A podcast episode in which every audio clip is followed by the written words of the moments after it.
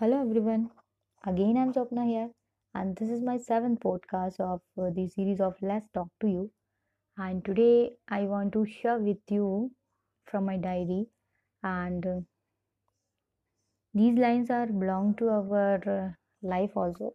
I try to correlate these uh, lines to our life. I hope you will understand how I correlate these things. शाम कुछ ठंडक लाई है शाम कुछ ठंडक लाई है, तपी हुई धूप की दोपहर जो चली गई है। तपी हुई धूप की दोपहर जो चली गई है।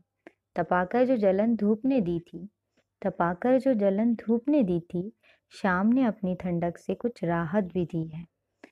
शाम ने अपनी ठंडक से कुछ राहत भी दी है। दोपहर छोड़ के अपनी गर्मी की अदा, दोपहर छोड़ के जाती है अपनी गर्मी की अदा तो साँझ उसे अपना कर ठंडा कर देती है। तो साँझ उसे अपना कर ठंडा कर देती है।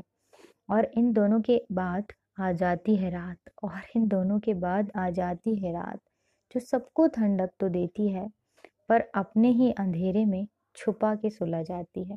पर अपने ही अंधेरे में छुपा कर सुला जाती है। यूँ ही कुछ हमारा सफ़र चलता है।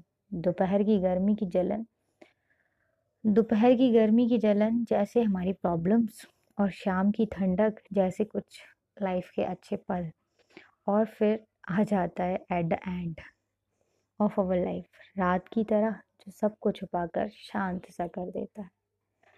I hope you can correlate these lines to your life and if you like these lines and share with your friends thank you